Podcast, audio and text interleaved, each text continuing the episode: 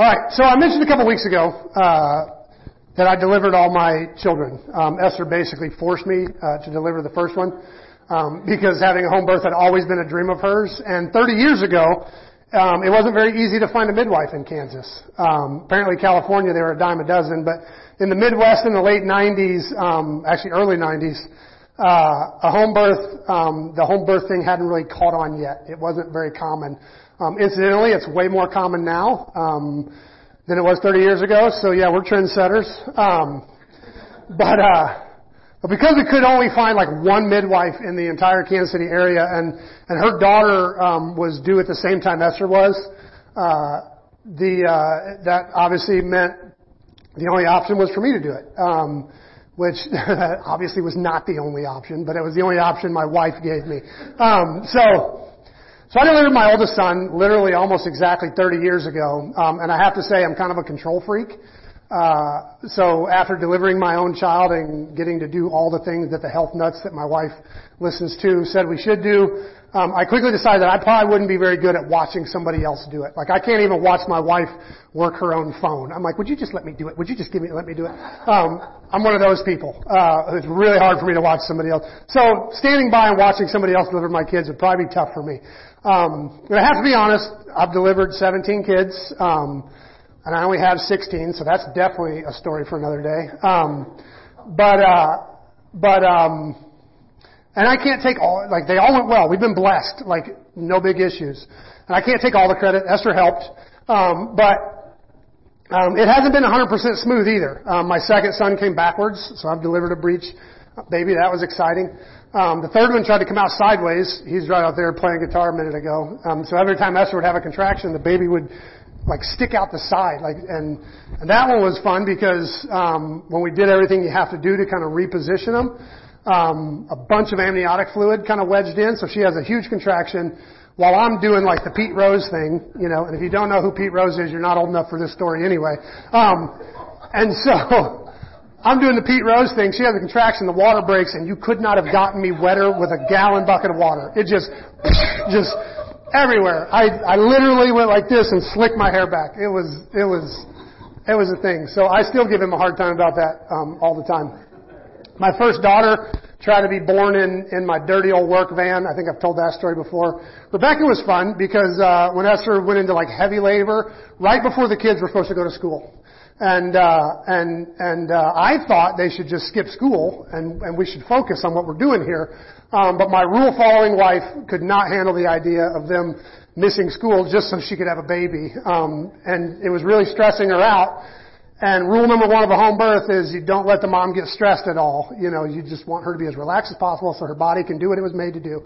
And, uh, and, and so while I'm getting, the problem was while I'm getting the kids ready for school, she decides she has to go to the restroom. And she gets out of bed and every step she took, she had a monster contraction. So take a step, two, three minute contraction, the second it would calm down, she'd take another step, which would set off another one. And I'd had, I'd delivered like 11 babies by this point. I know that means it's business time. Like we're ready to go. And she is committed to the idea that my kids need to go to school. And she promises me she can hold it. I can hold it while you take the kids.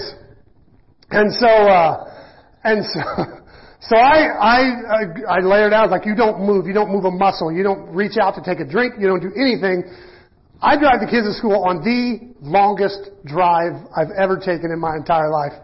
And got home we had the baby like 10 minutes after I walked in the door. Like it was, it was that. Which is lucky because, um, Levi, uh, I stepped out of the room to deal with the older kids, kind of give them an update on what's happening, tell them what we need from them.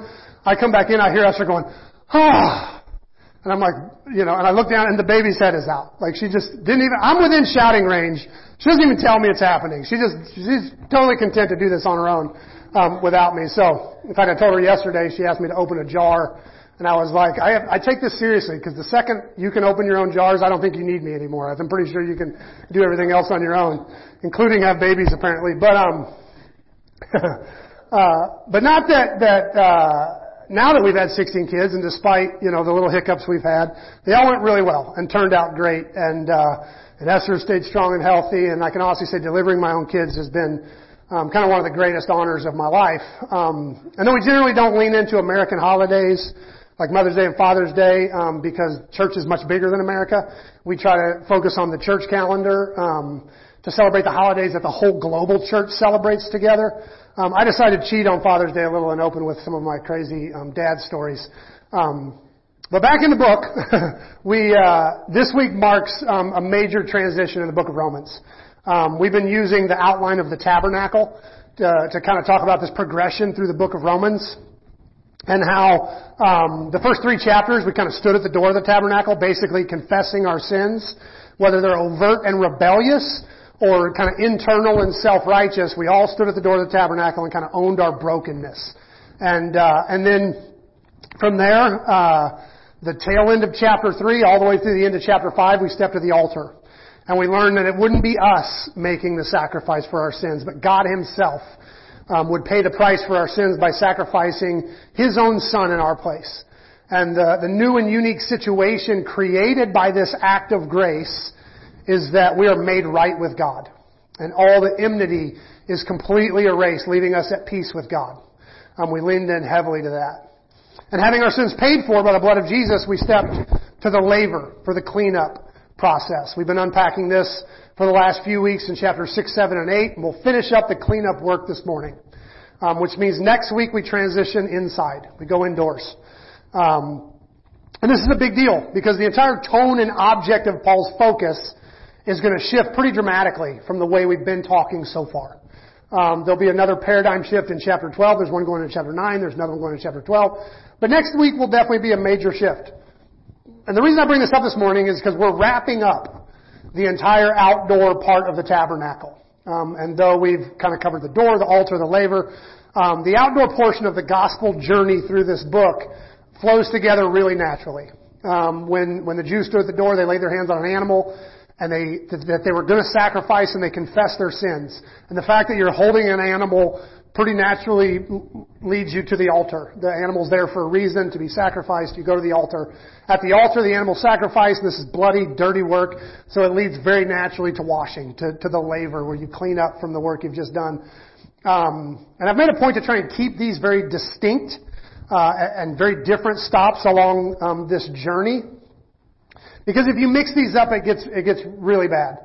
Um, if you mix up the cleanup act with the getting save act, um, you can go backwards. If, if while you're cleaning up, you're constantly worried that you're that you're losing your salvation or that somehow the salvation didn't stick or didn't take, that's a really rough way to live. So we we focus really hard on on before we even step to the cleanup, we are at peace with God. That's taken care of. The, the altar and the laver, two very very different places.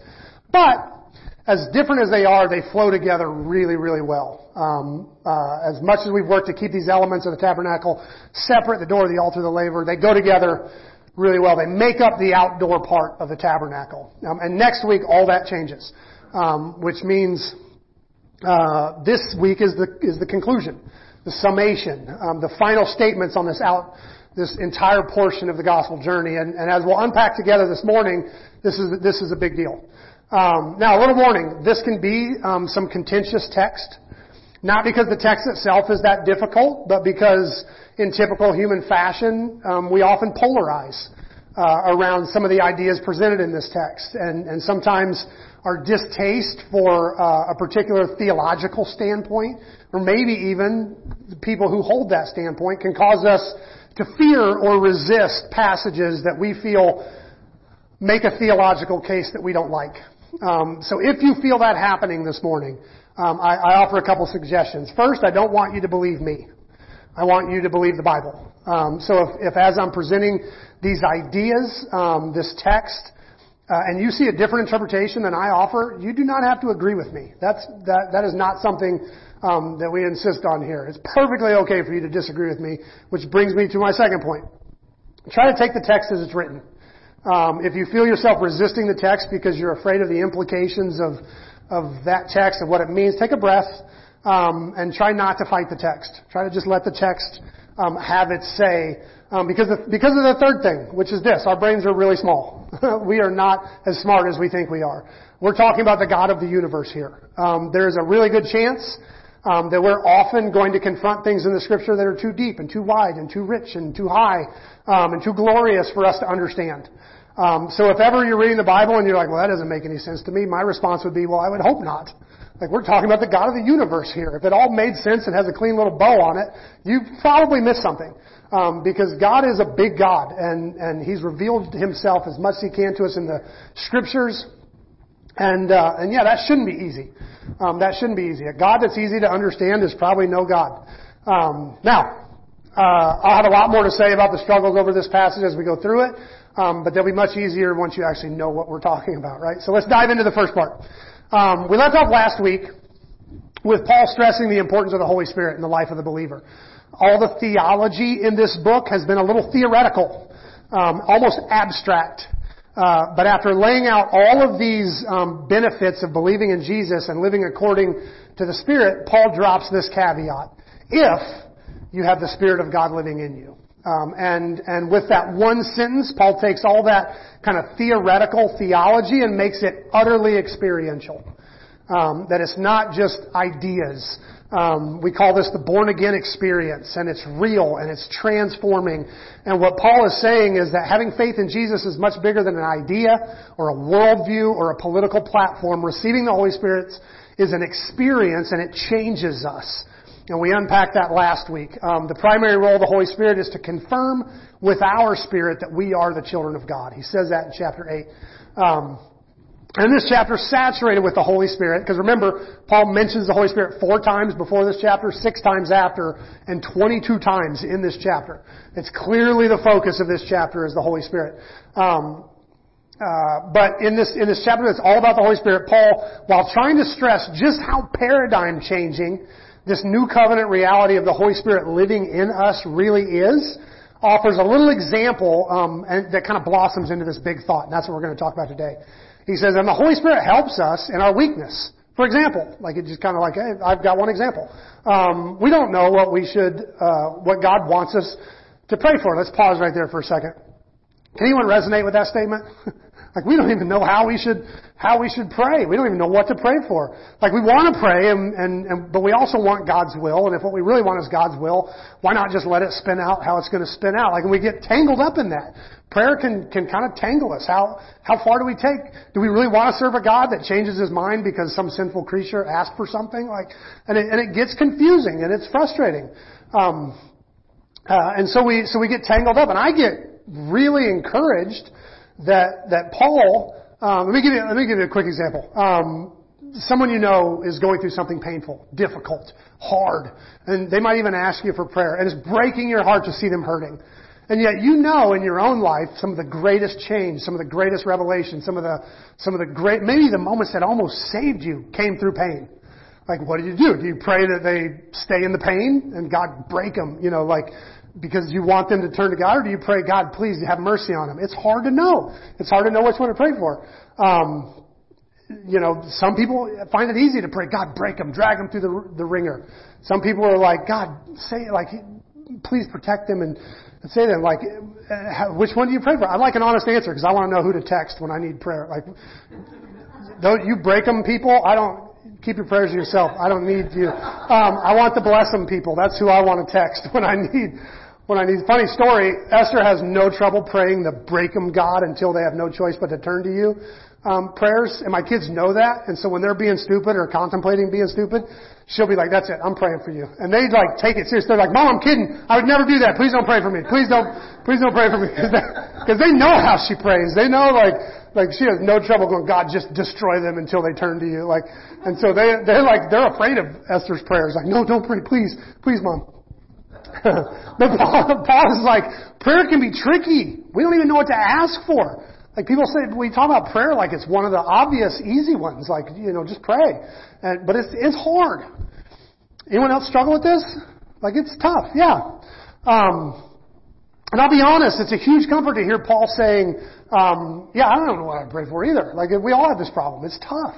And, and so this is how he finishes up. Um, we don't know what God wants us to pray for, but the Holy Spirit prays for us with groanings that cannot be expressed in words. And the Father knows all hearts. Who knows all hearts?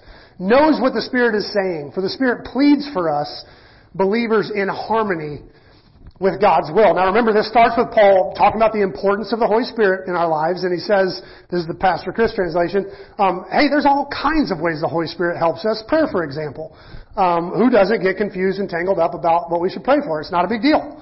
When you have the Holy Spirit in your heart, the Holy Spirit prays for you. Um, and God knows when He looks in your heart, and hear, he hears the Spirit praying from your heart. And, and I promise you the Holy Spirit knows exactly what to pray for. That's what, what Paul is saying.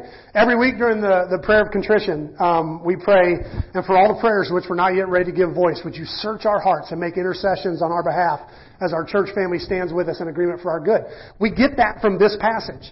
We're, we're basically saying, hey God, all the stuff we missed, um, or maybe didn't say right, or maybe we even had our theology wrong as we were asking for it. Um, we all stand together in this moment to say amen to whatever the Holy Spirit is is praying instead of us. Like it, we we want to agree with that what the Holy Spirit is saying. So Paul's making a, a case for how important the Holy Spirit is, and he uses prayer as an example. Um, and so hang on to that for a second and back burner it. We're going to come back to it. Now, how many of you have heard this verse? And we all know that God causes everything to work together for good for those who love Him and are called according to a purpose. Every, everybody's heard it. Yeah, we, this is one of our most popular verses. We love this one. When your world falls apart, and you can't find light anywhere. This verse is often the, the one glimmer of, of hope you can cling to. Like, if God can even make this mess good. And, that, and, and we need this one. This is a, great, a magnificent promise. Um, but did you know that this is attached to the idea of the Holy Spirit praying through us? It's, it's the, the very next verse actually reads like this. The Spirit pleads for us believers in harmony with God's will, and we know God can cause everything to work together for good for those who love God and are called according to the purpose. That, that idea of God working everything to good is not a passive process. It's not just that God, you know, um, automatically. It's that it's a, it's the way the Holy Spirit prays for us, prays for our good, prays um, for the, for everything to work out for us. So this promise that God will work everything together for good is part of the Holy Spirit praying for us. But here's the funny part. Paul, Paul starts off by saying we don't know what to pray for. Now we don't know if to pray, if we should pray, uh, but what we should pray for. The assumption is that we're praying. Um, and, and the problem is that we don't really know what to ask for or how to pray. Um, and that, that in that prayerful context of I'm praying but I don't know what to ask for, the Holy Spirit prays for the right stuff. Um, and I might be turning correlation into causation here, but but it seems to me that that our prayers are far more powerful than the words that we pray. Um, the important thing is that we pray. Um, something happens when we pray. Um, what, whatever we're praying kind of releases the Holy Spirit to pray um, through us. And, uh, and God sees through our messy words and selfish words and theologically incorrect words, and He hears what the Holy Spirit is praying for us uh, and through us. So the important thing is that we pray, that we, we call out to God and trust that we don't have to get it just right because the Holy Spirit is also empowering us. But the most important part um, is this of this amazing promise is is that of God giving kind of beauty for ashes, no matter how messy it gets, He can turn it for good. Um, is we, we cry out for help. It doesn't matter if our words are just right. Um, because we don't know God's perfect will. Um, Paul didn't know. We don't have a chance of knowing, and that's okay because the Holy Spirit does know God's perfect will, and He'll steer our prayers toward the good, um, which is important. But one caveat: there's two Greek words that Paul could have used for good. One is agathos, um, which in the lexicon says beneficial, good, well, um, which sounds really good. Uh, that's what we're looking for. Um, but there's also the word kalos um, in the Greek, which means beautiful, fair, worthy, good, which sounds about the same. But the lexicon offers this distinction, and I'm, I'm quoting um, the lexicon. It says kalos is used for appearance, um, and thus is distinct from agathos, which is properly intrinsic. Um, so this is like uh, good and well. Like well means I'm you know I'm, I'm doing okay. Good is like an intrinsic goodness, you know, kind of thing. In other words, Paul was careful not to say that God works everything together for the pretty. God works everything together for the presentable. God works everything together for the Instagram ready. Like that's that's not what he does. God does not work everything together nice, clean, tidy with a little bow on it. Paul used agathos um, which means He works together for our intrinsic good, what is actually good for us, our health, our growth, our maturity. It may not be pretty, but it'll be good. Um, everybody understand the distinction? There's a little difference. Um, now, there is an interesting kind of flow to this chapter that we've seen before in this book. Paul is talking about the Holy Spirit's work in our lives, and he says this, um, for his Spirit joins with our Spirit to confirm and affirm that, that we are God's children. We learned, uh, we leaned in pretty hard um, several weeks ago uh, uh, on the idea that we are God. We, we did this last week, so we're not going to belabor that. But he says, and since we're children, we are His heirs. In fact, together with Christ, we are heirs of God's glory. Um, but if we are to share His glory, we must also share His suffering. Yet, uh, what we suffer now is nothing compared to the glory He will reveal in us later. Now, um, uh, this leads Paul into a speech about the way creation was affected by sin. We talked about that a little bit last week. Um, but then right in the middle of this kind of transition part, where he's talking about prayer and the Holy Spirit and the way the Holy Spirit prays for us, he drops in this idea of suffering. Um, and he, he's like, in fact, you know, if we're truly heirs with Christ, we'll probably suffer like Christ. Um, and, but that can't be compared to the glory that's come later. Um, we were given uh, this hope when we were saved. Uh, if you already have something, you don't need to hope for it. But if you look forward to something you do not yet have, we must wait patiently and confidently. Um, now, the reason I double back to bring this uh, up, these verses, is because they're remarkably similar to some stuff we talked about in chapter 5 where he says, Therefore, since we have been made right with, in God's sight by faith, we have peace with God because of what Jesus Christ, uh, our Lord, did for us. Because of our faith, Christ has brought us into peace, uh, a place of undeserved privilege where we now stand, and we confidently and joyfully look forward to sharing God's glory. And we rejoice too when we run into problems and trials. For we know that they'll help us develop endurance, and endurance develops strength of character, and strength of character, um, our confident hope of salvation. And this hope will not lead us to disappointment. For we know how dearly God loves us because He's given us the Holy Spirit to fill our hearts with His love. So God establishes that we have peace with God, uh, and only that peace makes us able to, to, to rejoice when we run into problems. And we talked in chapter 5 about how someone who does not have peace with God or hasn't internalized that reality um, doesn't go through problems well. They're, they're constantly wondering, did I do something to upset God? Did I, am I, am I doing something wrong? Have I, have I made some agreement with the enemy that, that's not right? Am I not praying enough? Do I not have enough people praying for me? They're constantly trying to find that magic formula, um, to make things right. And Paul's like, once you know, know, know that it's not between, it's not God being upset. It's not God being angry. You're at peace with God and that can't change. It changes the way you go through problems. Cause suddenly you're like, I don't know what's going to happen here, but, uh, but I know I'm, it, God's going to use it to make me stronger. He's going to build endurance and that's going to build character. That's going to build my hope. Um, uh, and back in chapter 8, the chapter that opens with there's no condemnation, ends with nothing can separate us from the love of God in Christ Jesus. Paul is basically saying the exact same thing. He's almost repeating himself. Um, he says, yes, we all suffer with Christ, uh, but it builds hope.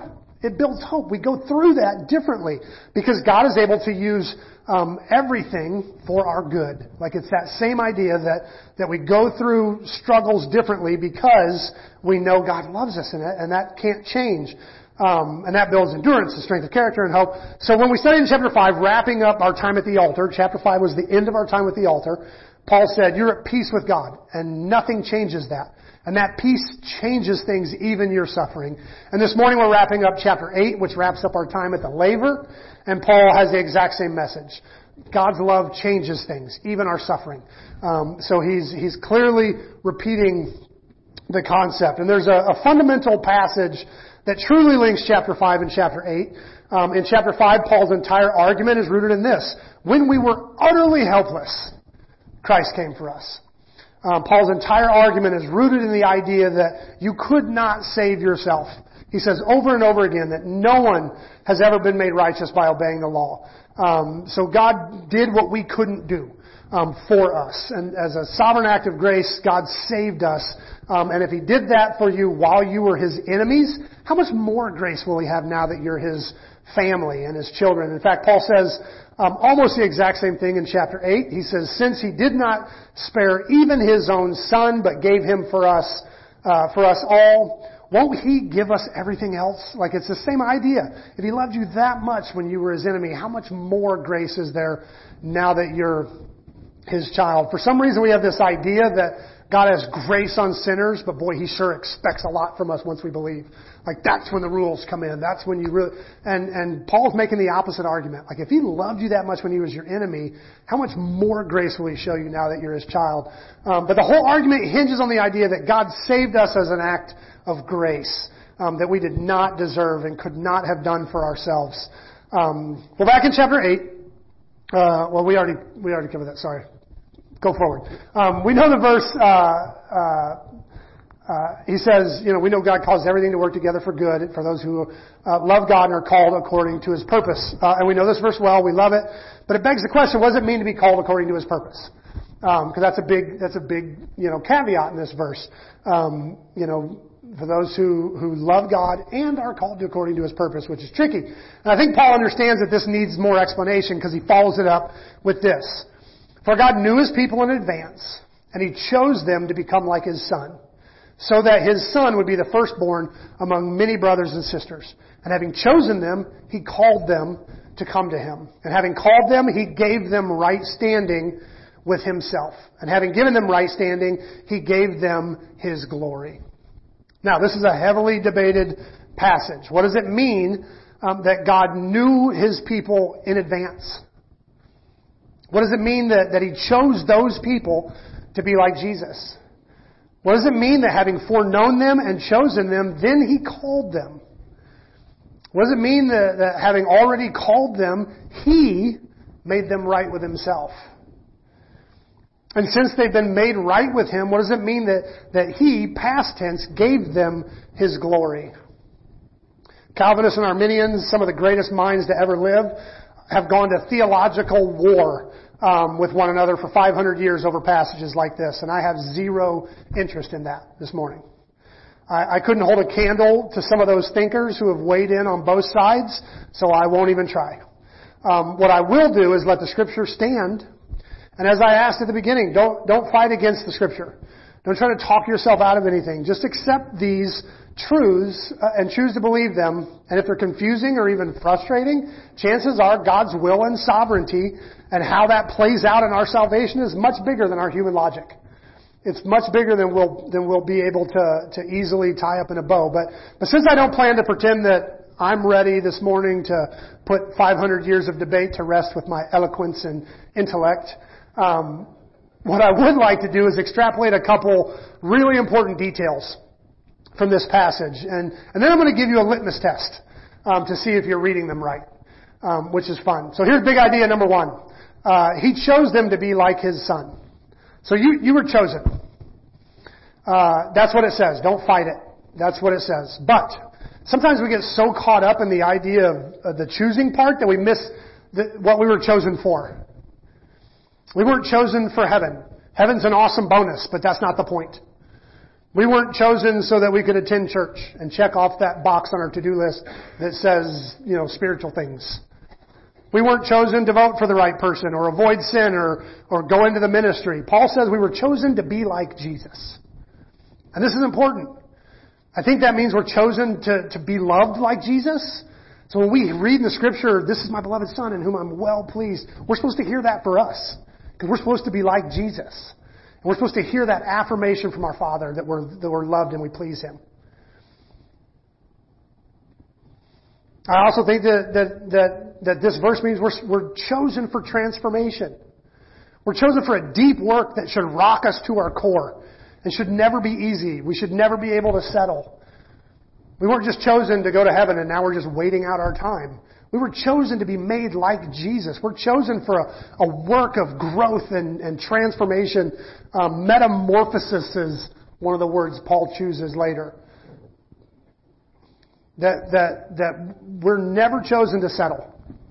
We're chosen to keep. This should change everything. It should change the way we work, the way we interact with our families, the way we show up for each other, the way we um, pursue purpose and meaning in the world, and uh, in a world that is embracing narcissism and hedonism, should, we should be different because we were made to be like Jesus. So being saved is, is, is not all it's about. Yes, we were chosen and heaven is, a, is an amazing part of that and piece of that. We look forward to it. But you were chosen for more than that. You were chosen to be like Jesus and that choosing is important. Second big idea. He gave, he gave them right standing with his self. You were chosen and called. There's plenty of debate over where the human will plays in here. If you were called, does that mean you have to answer the call? Uh, there's room for those discussions. Uh, but the point that Paul makes is crystal clear. God makes you right with Him. God does it. We, we, we don't get right with God. God saves us, period. God knows us, chooses, chooses us, calls us, and He makes us right with Himself. I stress this because I believe Christians should be the most humble people on the planet. It doesn't always turn out that way, and I don't know why. Um, but but Paul says over and over again in all of his letters that we cannot boast about being Christians. We don't get to feel superior. We don't get to do that. However salvation happens, probably in some way that's bigger than any of us have dreamed up or could explain, if we're honest. But one thing is certain. We are saved because God chose to save us, and this has to make us humble. We do not get to look down on the rest of the world. Jesus told a parable of a servant who, who had a huge debt that was called due. The servant begged for mercy and, and made an empty promise about how he'll pay it back if he just has a little more time. The master felt compassion and forgave the debt, and that servant turned around and went to another servant and, and demanded a small debt get paid. And, and the, the punishment that Jesus promises this servant is brutal. It's brutal. I'm honestly not too interested in the nitty gritty of exactly how salvation happens or times out. We read, we, we read the verse last week where Jesus says it's like the wind. You know when it's there, but it's really hard to pin down. You know, you know when it's there, but you can't tell where it came from, where it's going. But I, I'm good with that metaphor. I'm fine with that metaphor towards salvation. That it's it's beyond my understanding, but I know when I, I know when the Holy Spirit's there. But what I'm far more interested in is that however you get there, you know in your guts know that God saved you, and there's nothing for you to do but be grateful and humble uh, and worship Him for His great love for you. If you felt like you earned it and you feel like I'm a good person, you feel like, like in any way you truly deserve this, you're missing what Paul is saying. You're totally missing it. However far you make it down the transformational journey to be like Jesus, be very, very careful before you look down on anyone else. Don't become the wicked servant that Jesus warned us about. God made you right with Himself.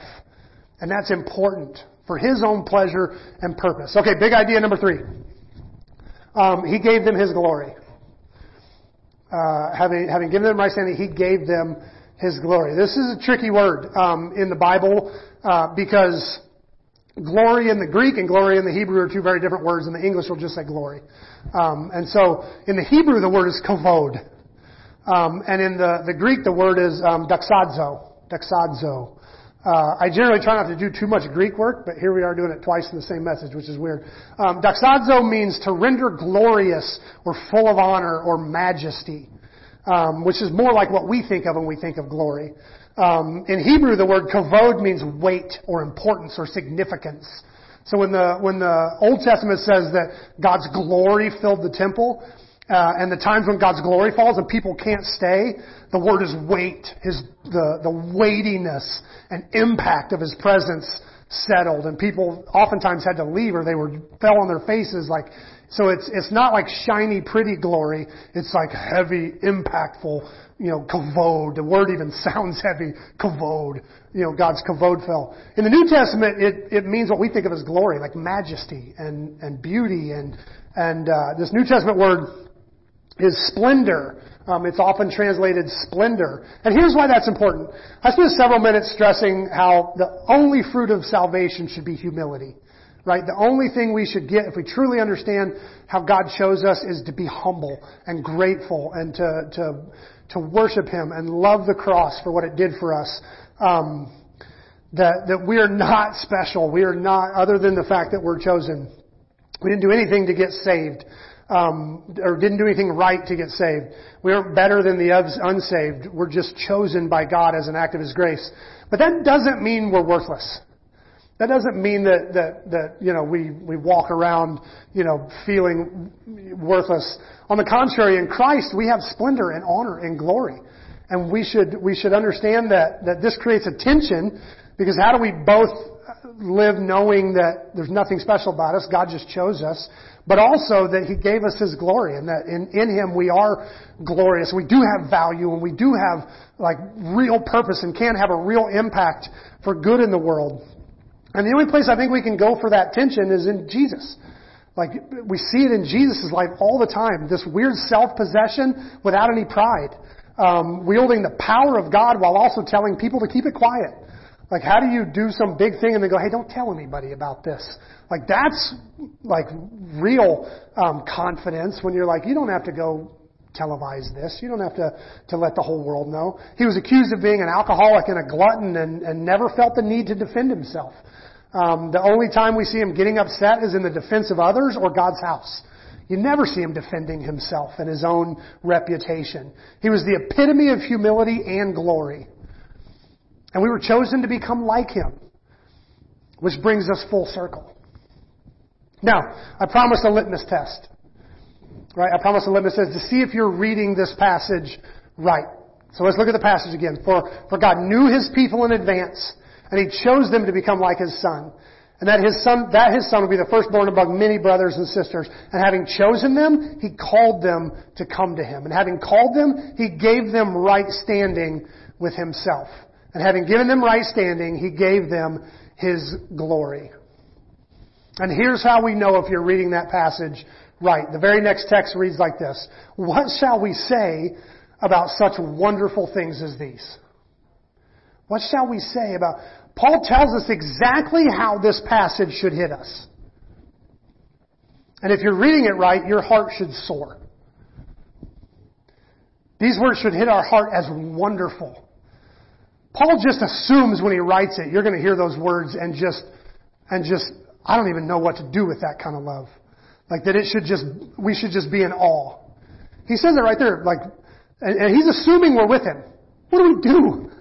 with news like this? What do we do with something this awesome? Remember, this is still the vertical gospel where we're dealing with our own relationship with God. And when you focus on that alone, I was known. I was chosen.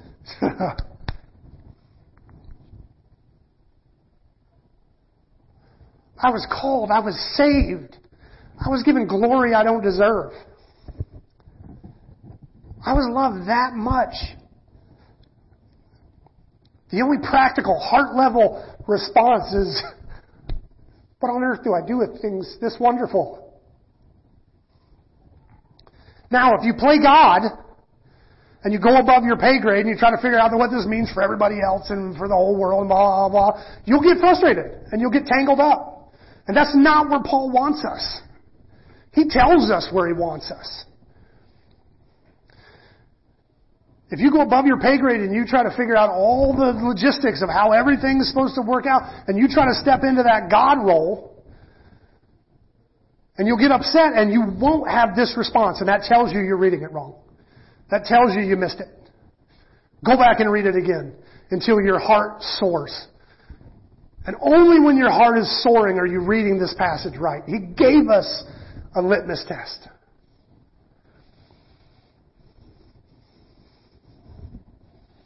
If your heart's cry is, that you were known and chosen and called and saved and honored, and, and your heart's desires to marvel at that and wonder at such things, you know you're reading it right. Now, the reason that I think this is uh, so important,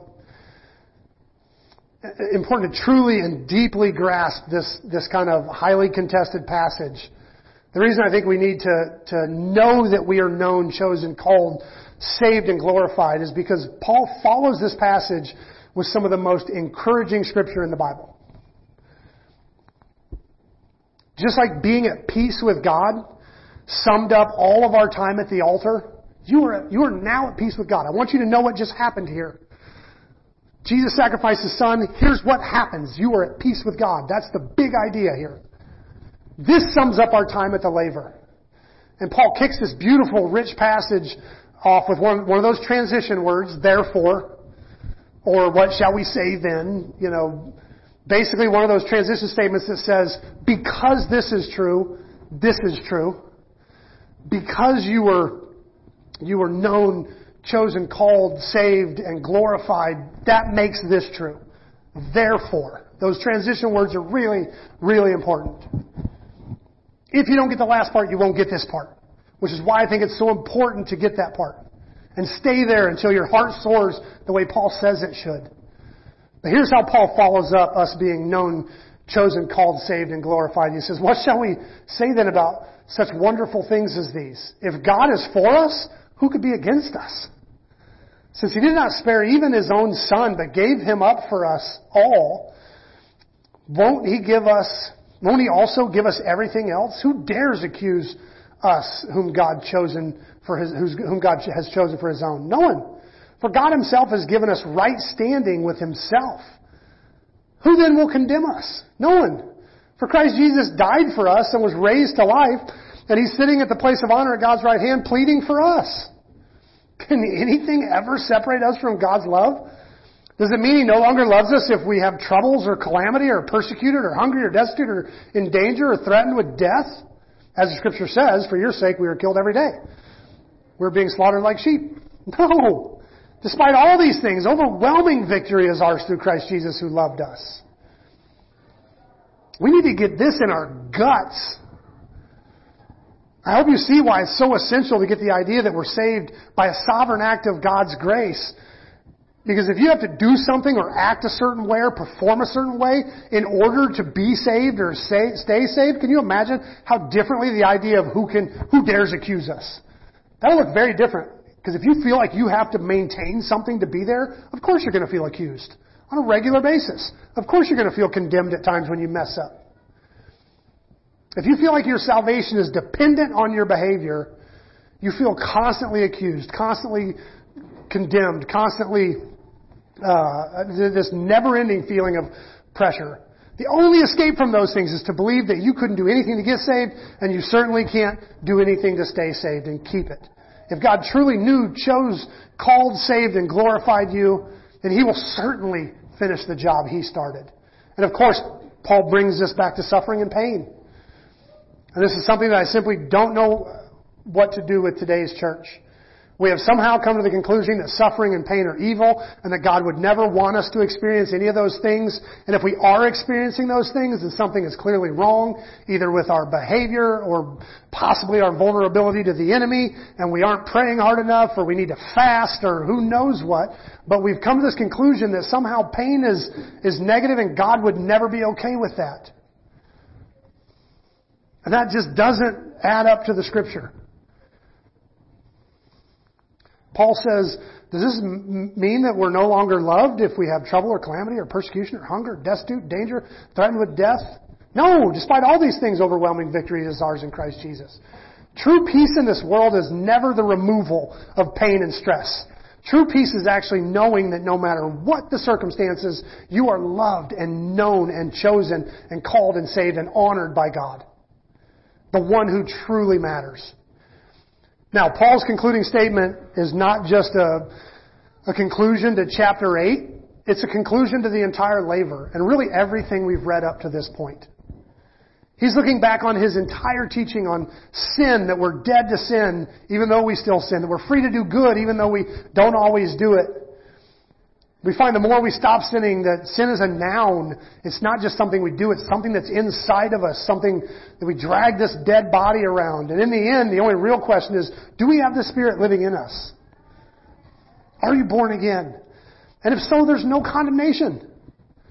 And Paul concludes this entire debate about sin and, and, and cleaning up at the laver and everything that has to do with our sin with this statement, I'm convinced that nothing can separate us from God's love.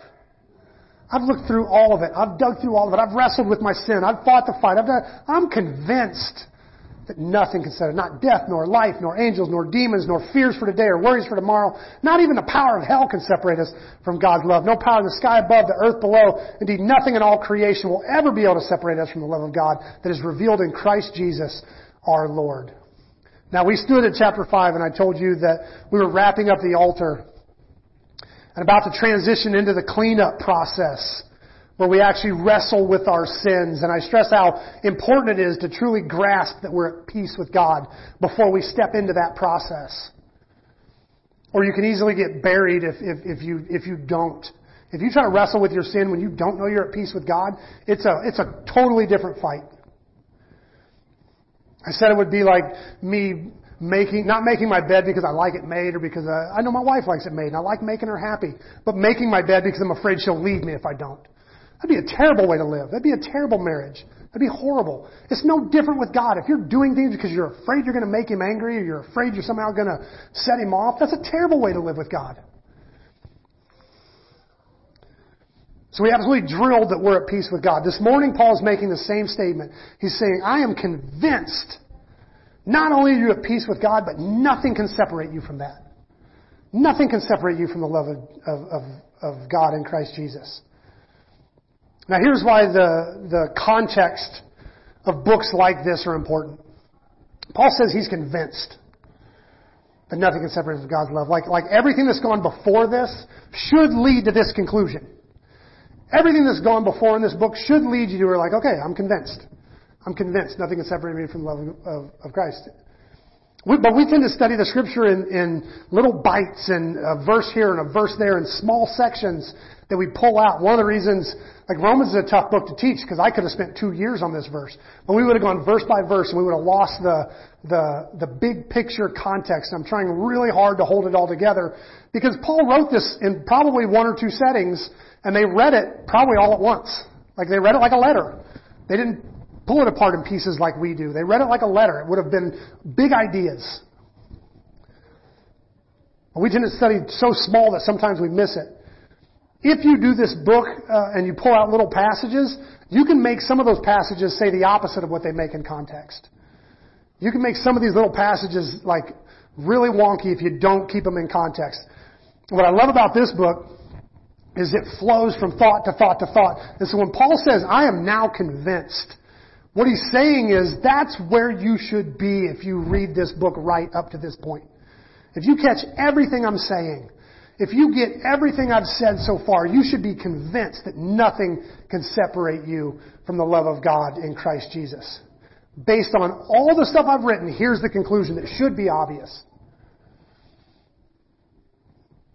If you take anything in this book out of context, you could miss that.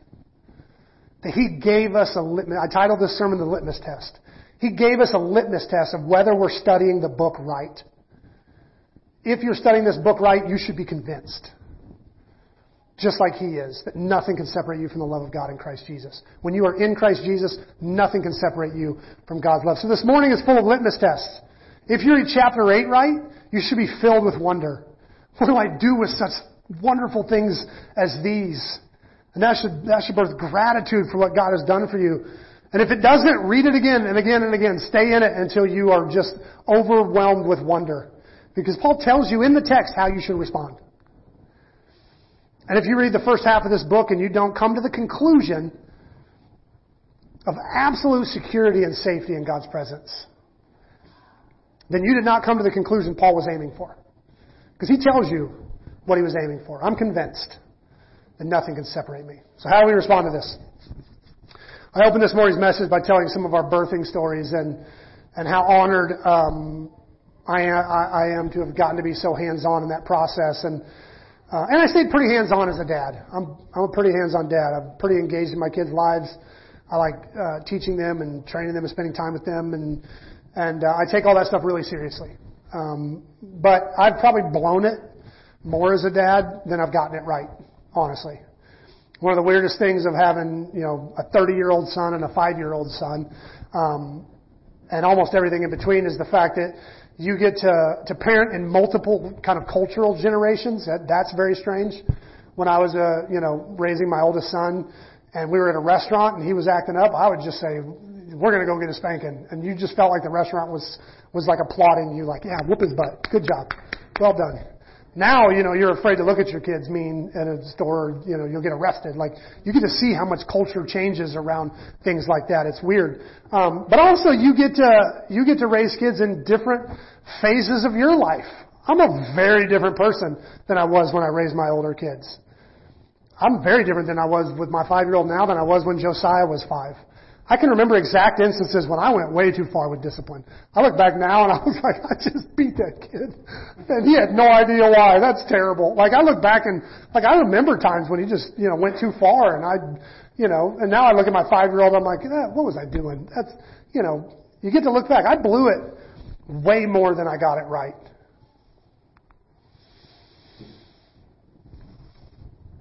While I'm raising uh, my five year old now, I can remember how immature and inexperienced I was when my oldest was five. I can remember exact instances when I blew him off.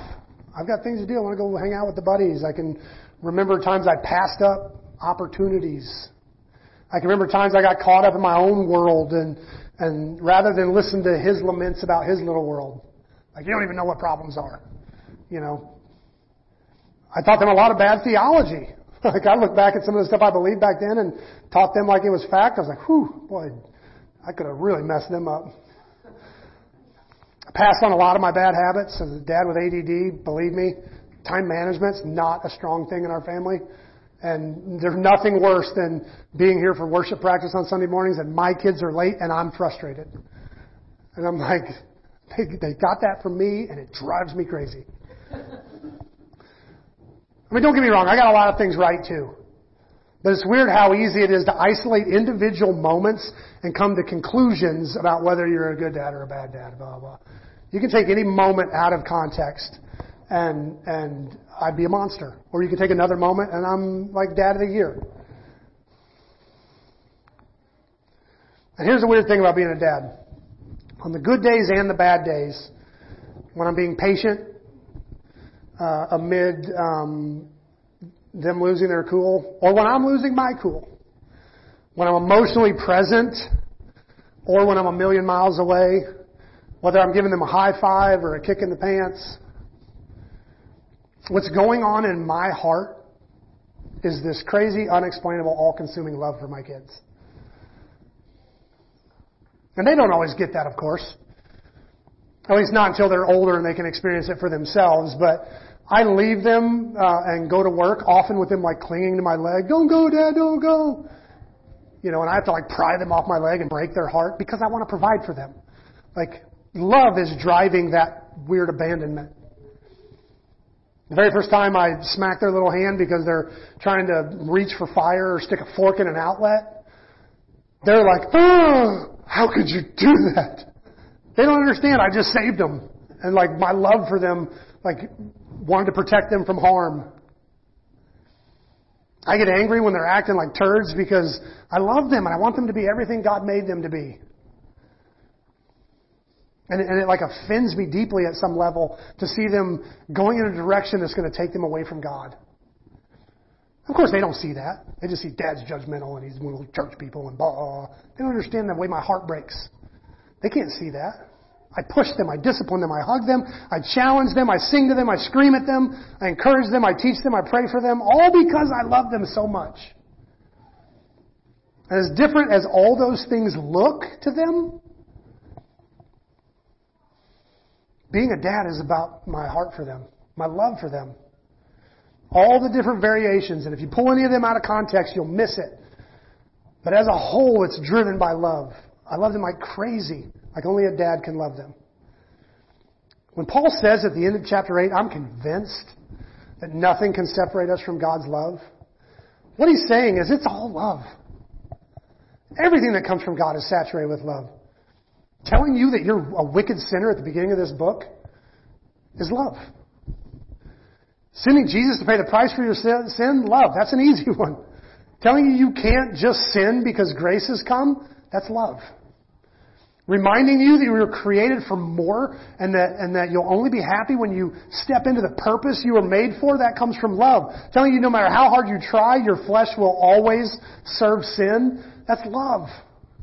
Sending the Holy Spirit to live in you and to convince you that you're His child, that's love. If God disciplines you, love. If He lets you endure hardship so you can grow, love.